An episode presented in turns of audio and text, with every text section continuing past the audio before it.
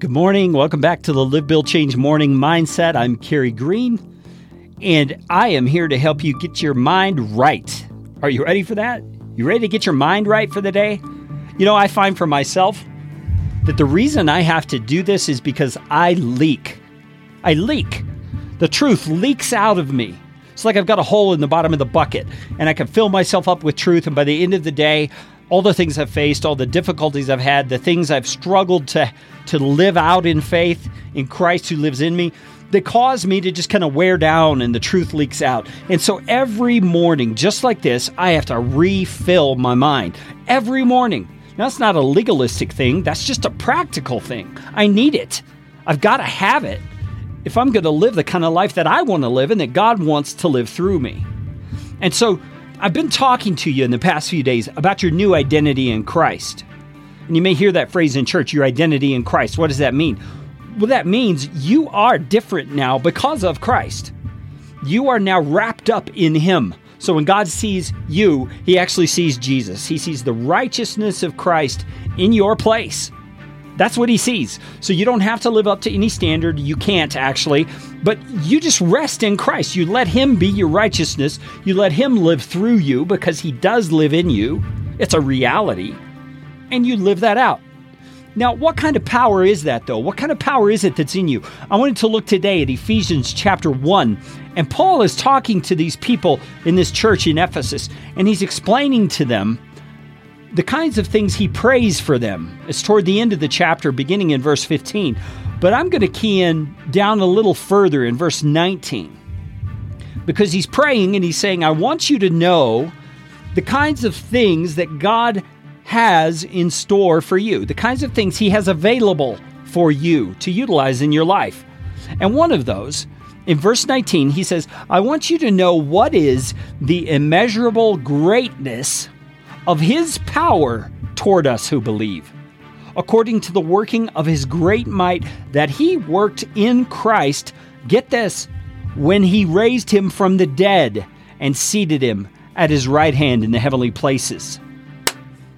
So, what is that? I mean, think about that. It is an immeasurable greatness of power, Paul says, that God has toward us who believe.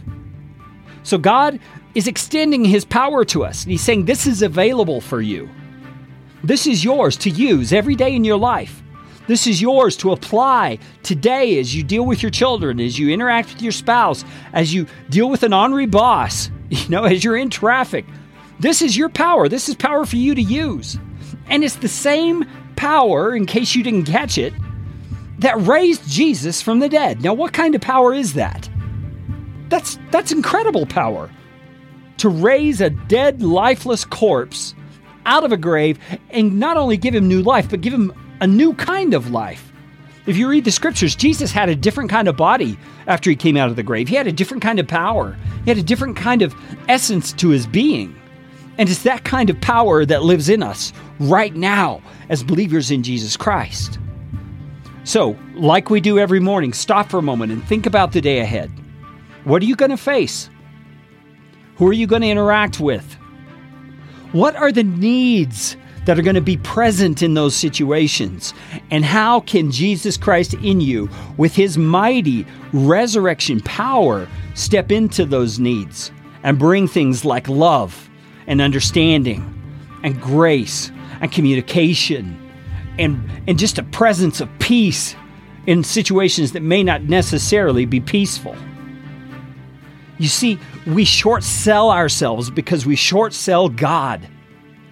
We don't take Him at His word. We don't believe Him enough to realize that when He says He has this immeasurably great power toward us, He really means it. And He wants us to believe it so that we can then let those beliefs turn into actions and let those actions turn into change in the world around us. And that's what Live Build Change is really all about. It's about living your faith in an authentic way, in a way that's true to God's truth and in His power. You can do it today. I know you can because Christ is in you. Find out more about Live Build Change at livebuildchange.com. I'm Carey Green. God bless you. Go do it today.